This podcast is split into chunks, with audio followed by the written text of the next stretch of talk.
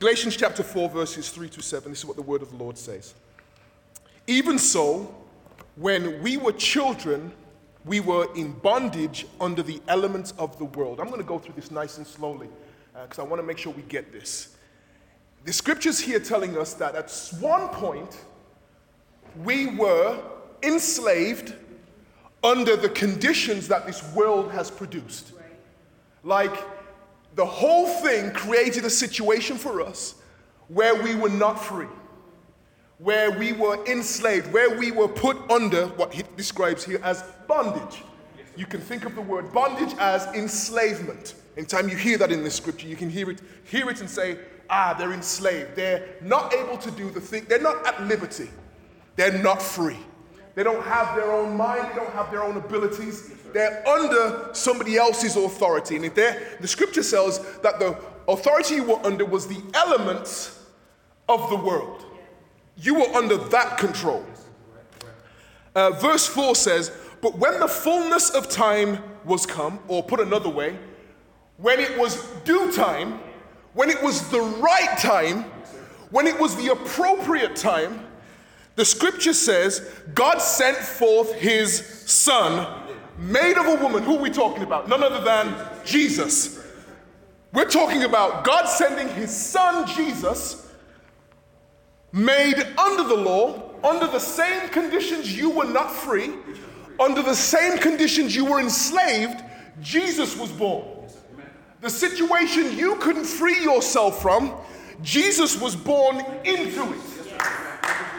With the same restrictions and problems, but he managed the whole thing without sin. That's the fundamental difference. So verse four says, but when the fullness of time came, only when it was the right time.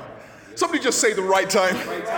He didn't come before. He came at the right time for you and me. Hallelujah. Glory to God. I'm going somewhere. Please be patient with me. Made, God sent forth his son, made of a woman under the law. Thank you, Jesus. Verse five, to redeem them that were under the law. Our problem is that while we were under the law, we were always getting in worse debt under the law. I don't know if you've ever heard of those um, uh, payday loans. Oh, these are one of the worst things, one of the worst tricks um, conceived and put on a society. You say to yourself, ah, I would love, my payday is three days away, but I need some cash right now. If somebody would lend me three hundred dollars, I'd happily pay a one hundred dollars fee to get the three hundred dollars. The problem being is that as soon as you pay that four hundred dollars back, the next paycheck, you're asking for four hundred dollars. And they are asking for another one hundred dollars on top of the four hundred dollars you're getting. Meaning you're getting further and further in debt to the problem that you created in the first place. Uh, this is what it is to be born under the law. You're getting worse and worse in debt, and you have no way of getting out of it. Here's the thing that Jesus did. I love the song we sang. Look what Jesus did when he washed me. That song we sang. I, I love it. Thank you so much. My Caribbean roots were, were, made, were made good. I, I love that song. Look what Jesus did when he washed me. I just, all I was missing was the, was the uh, look what Jesus did when he washed me. My point here being, Jesus came in under the same conditions you and I were in. Yeah. Except for he comes in and he's not in debt at all. He doesn't need to loan any money to any from anybody at all. In fact, he is not only debt free, but he comes in born with more money than he can spend. Yes. And so he goes around looking for people who have found themselves in debt over and over and over and over again. Every week, every month, you've got yourself worse and worse. And Jesus is saying, I've got enough to cover you. Look what the scripture says, verse five, to redeem them.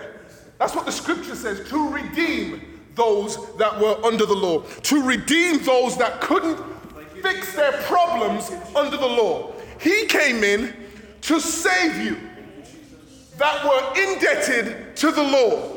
You're in debt. You can't pay your way out of it. The interest, even if you took the interest out, you still couldn't pay it. If you took the interest payments out, you still couldn't get ahead. And Jesus said, let me redeem, let me pay, let me take care of it. Uh, verse five, to redeem them that were under the law, that we might receive. What is he doing all this redemption for? That we might receive adoption of sons. He's not just wanting to make you debt free.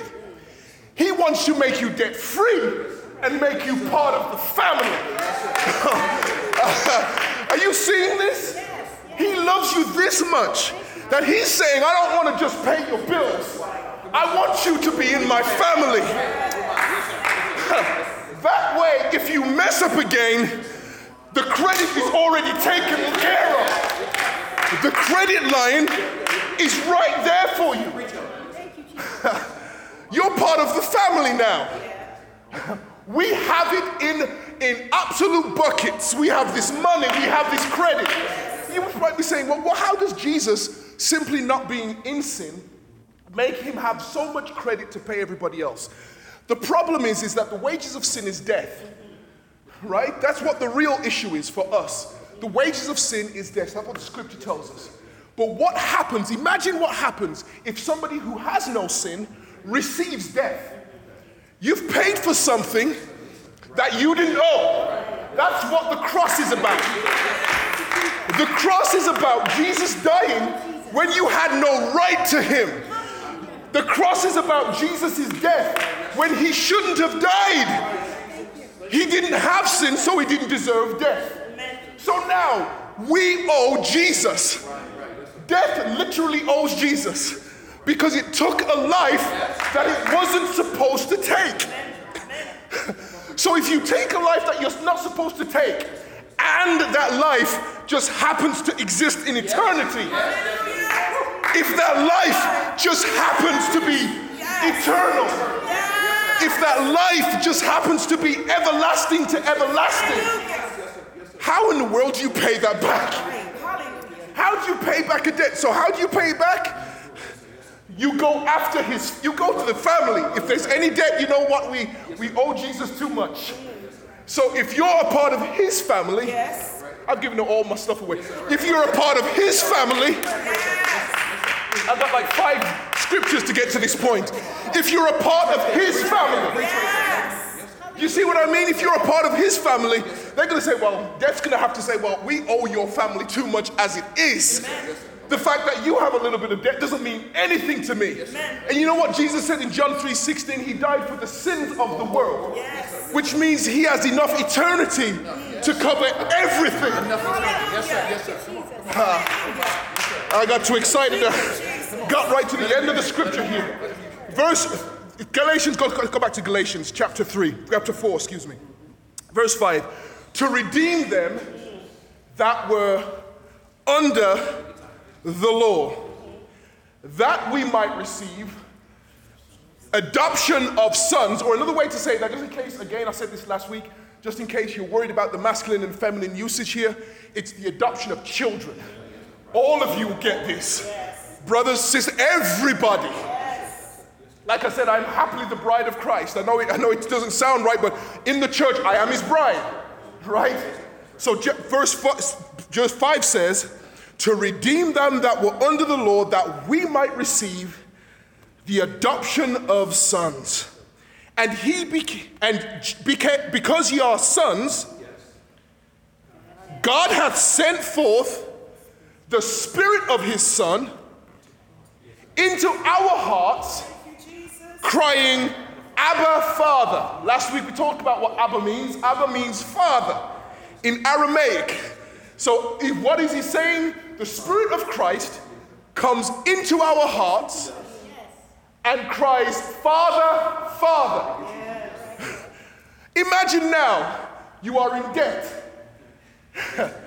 And your family says, actually, Um, I'm going to speak for this person, and I'm crying, Father, Father, just to let you know which family they're associated with, that we always get our debts paid because of our, who our Father is. So you pray a prayer, and your prayers, I'm sure, are sincere. I don't mean to take away from your prayer life. I'm sure you've got it down.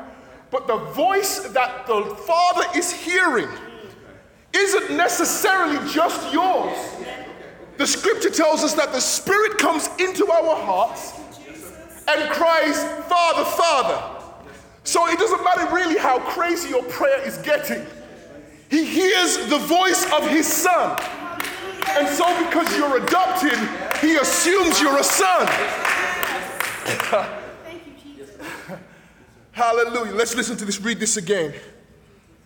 Thank you, Jesus. Because ye are sons, God hath sent forth the Spirit of his Son. Because you got adopted, because you got pulled into his family, he doesn't want to see any difference between you and who Jesus is. It's amazing. It's absolutely insane, because I know that I am the exact opposite of who Jesus is. I'm not trying to be, I'm trying to be more like him, but I know I'm coming up short. I know I'm coming up short. But so what he does is, when, when you're coming up short, fine, let the Spirit of Jesus come into my heart and cry for me and say, Father, Father. You know what it's designed to do?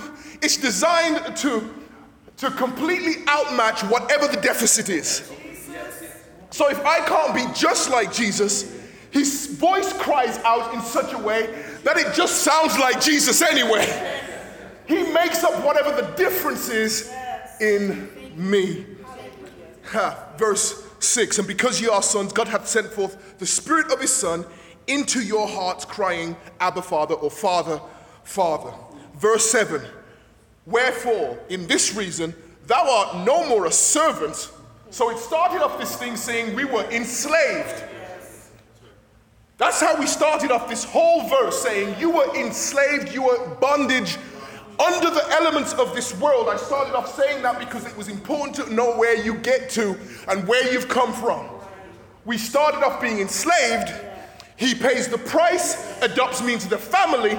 And according to verse seven, wherefore, therefore, thou art no more, a, you're not a, enslaved anymore. In fact, you are a son. And if a son, if you are in fact a son, then an heir of God through Christ. You get adopted so securely that Jesus calls you and says, you're not allowed to refer to yourself as being enslaved anymore. That's not who you are. You are not that thing anymore. You're something else, because the Son is crying out for you. The Son is in your heart crying out for you. Thank you, Lord Jesus. Thank you, Lord.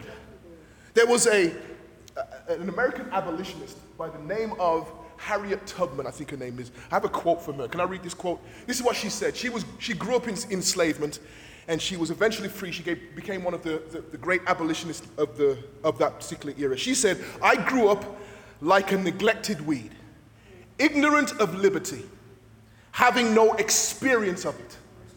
She was enslaved, and she didn't know what freedom would even look like. She had no idea what it would be for her. She had no idea or concept of what it would mean to be able to do whatever she wanted to do in freedom, because she was born into it.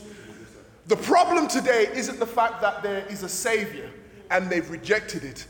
The problem today is that people are in bondage and don't realize it and don't fully experience and understand what it is to be free.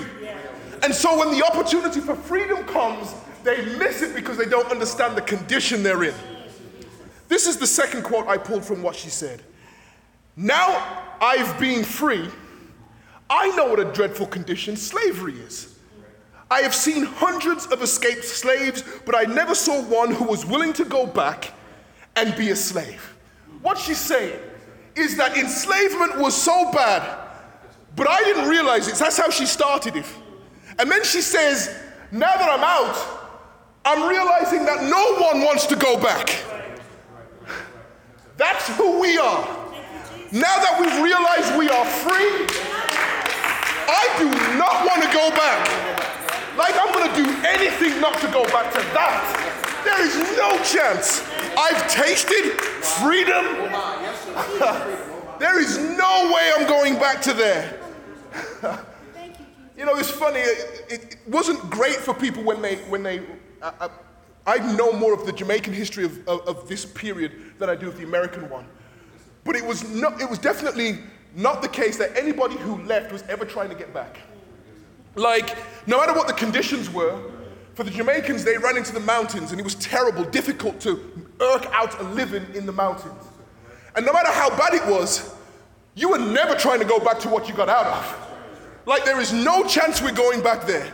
And for us who have got this new liberty in Christ Jesus, we don't care how bad it gets for us. We know that we're just not going back there. I prefer to starve here than be full over there. Amen? Verse seven, wherefore thou art no more servant, but a son, a child of God, a daughter of God. Thank you, Jesus. And an heir of God through Christ Jesus. Thank you, Jesus. I want to go to another scripture that enforces this one. Romans chapter eight. Romans chapter eight, verses fourteen. You'll see the almost the exact same language used. Romans chapter eight, I was reading some of this last week. Romans chapter eight, verse fourteen. Sir, could you read that for me, please? For as many yeah. as were led by the Spirit of God. Notice again that this notion of freedom, this notion of adoption comes with the presence of the Spirit. Yeah. We've got to seek the Spirit. Yeah. Go after Him. Amen. In His presence. You're led here by the Spirit, but we need this indwelling Spirit too. We need this to be in us. Regurg- rejuvenating us, moving us, inspiring us. But keep going, sir. For as many as were led by the Spirit of God, yes, they are the sons of God. If you are led by it, meaning if you where He goes, you go. That doesn't just mean you just had an occasion with Him. You've got to be led by Him. Meaning you know whether He wants you to go left or right. You've got to have that kind of relationship with the Spirit. And many are led by... For many is led by the Spirit of God. Yes. They are the sons of God. You're the children of God. You just follow the urge and the unction of the Spirit. You become the child of God. Let's keep going. For verse fifteen, if ye were not, if ye have not received the spirit of bondage again. Here's that word bondage again. Enslavement. Remember that word means enslavement. You have not received the Spirit to become enslaved. That's not why you received the Spirit. You are not going from one type of enslavement to another type of enslavement. You are leaving enslavement for liberty. Freedom. Amen. Let's keep going. For ye have not received the spirit of bondage again to fear. Yes. But ye have received the spirit of adoption, whereby we cry, Abba, Father. The, the Spirit again. This is another scripture telling us again that the scripture is telling us the Spirit is crying, Father, Father. Uh, that's what happens. I don't know if you ever did. I did this more with my mom than I did with my father. But I used to, Saturday morning, if I was lucky, I used to say, I used to cry out to my mom to bring me breakfast in bed. It was, if I was lucky, I learned that if I didn't call her name in the exact right way, there was no chance it was going to happen. I had a technique down that I had, I had honed over many, many years. To, if the tone wasn't right, you can mess up and you end up making breakfast for her and you. But if you get the tone just right and you are pleading in just the right way, you can get mom to get you breakfast in bed on a Saturday morning. It was the very best. However, if you didn't get the tone right, what am I saying all that to say? Jesus needs to speak for you. Get the tone right. You, you, you, you don't say it right. You're going to end up worse than you. Like, Jesus needs to say it for me. I need you to speak, need to ask for this. I know what I've said I want, but I need you saying this thing in the right way. Otherwise, I'm going to mess the whole thing up. Yes, sir. Yes, sir. I don't even know what to pray for as I ought, the scripture yes. says. Yes. But the Spirit, yes. thank makes you, Jesus, yes, makes intercession for us. Yes, sir. Scripture tells us that I don't even know really how to pray. Yes. Yes. That's why the Holy Spirit is so important. Amen? Thank you, Lord Jesus. Verse fifteen, if you can read that again for me. For ye have not received the spirit of bondage again to fear, but ye have received the spirit of adoption. Yes. Whereby we cry, Abba, Father. Spirit of adoption, yes. Yes, sir. For the Spirit itself beareth witness with our spirit that we are the children of God. So what is the Spirit doing in your heart? It's trying to make sure you know. It is confirming and reaffirming with you. You are in fact the child of God. Your spirit's going to keep telling you, you know what, I'm not sure if I'm up to this. I'm not sure if I'm qualified. I'm not sure if I'm good enough. And the Spirit continues to bear witness. Like, your heart is deceitful. We talked about this. A wicked above all things, right? So your heart is telling you one thing. You know what? You're still enslaved. You know what? You are still out there. You know what? You are not good enough. You know what? You are not ready. You know what? You are not qualified. And the Spirit is saying, you're a child of God. He's bearing witness in your soul. You are a child of God. Yes, you are. Yes, you are. I am a child of God. And I've got to listen to what it's saying, because it's asking and saying it just right. Amen. Verse sixteen. The Spirit itself bears witness with our spirit that we are the children of God. You are the children of God, and it's bearing witness. It is there as a testimony for you. Yes, sir. This is like being in a court situation, and there's one person who's seen it all. I was there. That person's innocent. That person is the child of God. That person is right. He's bearing witness for you. Thank you, Jesus. I love being a child of God. I'm confident saying it. Why? Because I'm the one who's saying it? No, because the Spirit told me I am. Hallelujah. This isn't a condition or conclusion I came to. This is a conclusion that the Spirit came to. And I have no choice but to agree with my whole heart. Thank you, Lord Jesus. Thank you, Lord. Let's read verse sixteen again. The Spirit itself bears witness with our spirit that we are the children of God. If you're the children of God, the question, next question I have, if I'm a child of God, that means I, des- I by definition, have benefits coming to me. That's right. That's right. Mm-hmm. Like, if I'm a child, I should have benefits coming to me from my parents because I'm a child. So what is it going to say in verse seventeen? And if children... If you are a child of God, then heirs... Then you are an heir of God too. Heirs. You get to inherit the same thing Jesus inherits. It doesn't seem fair, I know. It doesn't seem even right, I know, because we know who we are. But the, the layup has been made already. God, if Jesus, this scripture has been telling us, you're a child of God. The Spirit bearing witness. So if you're a child, you're an heir. Let's keep going. And if, and if children, then, then heirs, heirs of God. Yes. And joint heirs with Christ. Huh, I get to be a joint heir with whatever the, whatever the will says. For Jesus, it has to say for me. Let's keep going. Okay, you don't get it. Let's keep going. And joint heirs with Christ. Yes. If so be that we suffer with him. Yes. Also may, that we may be also glorified together. Amen. So if he gets glorification, so when he got up from the grave, the scripture tells us that he put on a new body. Yeah. And the Corinthians tells us that we're going to have the same thing happen to us. Hallelujah. Thank you, Lord Jesus. I get the same inheritance he gets. Amen. Let's go to um, First John chapter three, uh, verses one through three, I believe it is. First John, that's the, the epistle of First John, not, not Saint John, but First John chapter three, verses one, and we're going to read through verse three. Behold. Here the, the, the uh, John, this is the per, same person who wrote the, the Gospel of John, is saying, behold, I need you to get this. What manner of love the Father has bestowed upon us. Th- there's a, a kind of love that we've been given, and I don't think you understand how much love it is. Like... We, it's it's different. It's it's different. Let's keep going. Behold, what manner of love the Father has bestowed upon us, that we should be called the sons of God. And I've kind of been expressing the same thing as I've been preaching this message, because I can't believe that I'm going to get the same inheritance. It doesn't even seem fair.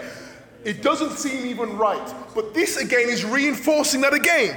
Behold, what manner of love the Father has bestowed upon us, that we should be even called Like he's not even going, he's not even going so far yet to say that we are. He's saying just to be called that is crazy, right? It's a little bit out there. But this is what we are. We're the sons of God and we're the children of God. Keep going. Therefore the world knoweth us not, yes, because it knew him not. So there's a couple of things to be aware of when you become children of God. They won't recognize who you are because they never recognized who he is. If the voice of the Spirit is speaking so loud through you that it's making the same sound it did that it did for Jesus, how are they going to recognize who you are if they don't recognize who he is? Like that voice is shouting just as loud for you as it should be for him.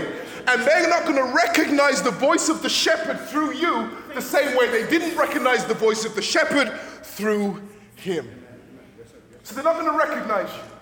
You're going to be off for the world, but you're going to be right on target for him. It's not going to look right to them, but it's going to look perfect for him.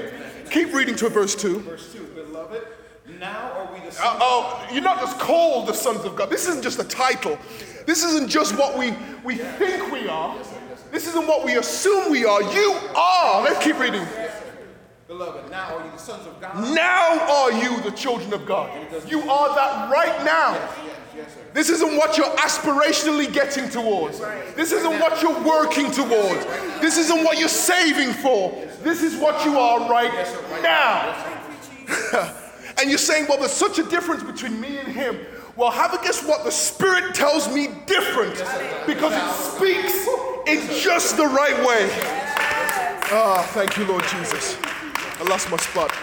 Go go through that again, sir. Before what manner of love the Father has bestowed on us. Yes, sir. That we should be called the sons of God. That we should, what manner of love? Yes, sir. Therefore the world knoweth us not, because it knew him not. Doesn't recognize us, doesn't recognize him. Yes, sir. Beloved, now are we the sons of God. It's right now that we are the sons of God. And it does not yet appear what we shall be. But there's some part that's still to come. Yes. But we know, yes, that when he shall appear, we shall be like him, for we shall see him as he is. So that same resurrected Christ that was going to be, we're going to get the same type of body. We're going to get the same kind of benefit. Why? Because we are children of God. If you're not convinced yet you're a child of God, I'm adopted. I know Jelf and Gloria gave birth to me, but I'm adopted. They raised me, supported me, gave me everything I knew, but I got an adoption too. We got an adoption. And I am heir to that too. Glory to God. Hallelujah, glory to God. I got one more scripture, I think. Ephesians chapter one. Ephesians chapter one, and I'm going to get out your way. Ephesians chapter one, verses four through six. Ephesians chapter one. I want to just reinforce this idea that you are children of God. You are born into the kingdom of God. You get the benefits of the kingdom. Thank you, Lord Jesus, when you receive his Spirit. Ephesians chapter one, verses four through six. According as he has chosen us. This wasn't a, a haphazard thing. Like the fact that you are adopted into his family was not just by the roll of a dice. It wasn't a haphazard event. It wasn't a, it wasn't a secondary kind of plan that was put in place. It wasn't a like, oh, I lost them, let me go grab you. You were the plan. You were the plan. Like you keep thinking that you are here because your family was here. No, no, no. You were the plan. They were the plan too. But you were the plan too. Like, don't just think, ah, I was just, I lucked out because my mom was just so dedicated. Yes, that's true. Your mom was dedicated and your mom was saved, but you were on his mind too. You were part of the destiny too. I know what it's like to be dragged to church when you wanted to do everything else. I know exactly what that feels like. And you thought, and you thought while you were being dragged to church, why won't I get released from this torture, right? But then at some point, you realize this is exactly what I needed. Like at some point, it became realized that I need to be a child of God too. You go from being enslaved to being free. Let's keep going. So, what does it say? According to as he has chosen us in him before the foundation of the world. So Jesus had this plan in place for you. The Lord himself had the plan in place for you before he made the world. Amen. Before he made the world. Do you know how much forethought that is? Like, think about it. You know what the most romantic gesture, I realize what the most romantic gesture my wife thinks of for me, for her, is when I think about something ahead of time. Like, I didn't just throw it together. Like, I've been planning this for a while. Like, it doesn't even matter if it's just flowers. To me, that's just, just flowers. I was thinking about you, and I brought it to a moment. That's romantic, right? I want you to think of now about how much the Lord loves you. That before he made the world, before he made earth, before he thought of gravity, before he thought of the sun and the stars, he says, let me bring this into position for you. Oh, that, if that's not love, I don't know what is. Uh, Huh. Verse, read that verse for me again, please. According, verse four, as he has chosen us in him uh, before the foundation of the world, that we should be holy and without blame before him in love. Man, before the world was even thought about, he chose you to be his, to be adopted into his family. He loved you that much. It's almost like the plans were in reverse. He thought about you first. Then says, well, how do I put everything in place to make sure that they're right where I need them to be? Like, it's not the earth that came and I was just a secondary thought. I was thought of first, and then the earth came to make me where I am. That's love. Let's keep going. Having, verse five, predestinated us. This was destiny for you. This was absolutely destiny for you. Let's keep going, sir. Having predestinated us unto the adoption of the children by Jesus Christ to himself, according to the good pleasure of his will. This, why did he do all this? It was his, it was his absolute pleasure. It was his, like, the cross was his pleasure? Yes. Creating the heaven and the earth was his pleasure? Yes. Making sure that you got where you are right now? It was his pleasure. The thing that pleased him is you. You were the plan. You were the point. You could think of the earth as being, well, I just want to create something beautiful. No, it was for the pleasure of you. It was just to be pleased by you. And I want you to understand that this is a privilege and an honor to be chosen to be children of God, because he has chosen you. Before he decided what the color of spectrum of light would be, he chose you. Before he decided on iron, calcium, he thought about you. And I'm here to say that this is the joy of salvation. This is why I can't go back. This is why I can't go back to being under the elements of the world, why I will not be enslaved, because I am loved. I am free. Thank you, Lord Jesus. May the Lord add a blessing to the reading of his word. Thank you, Lord Jesus.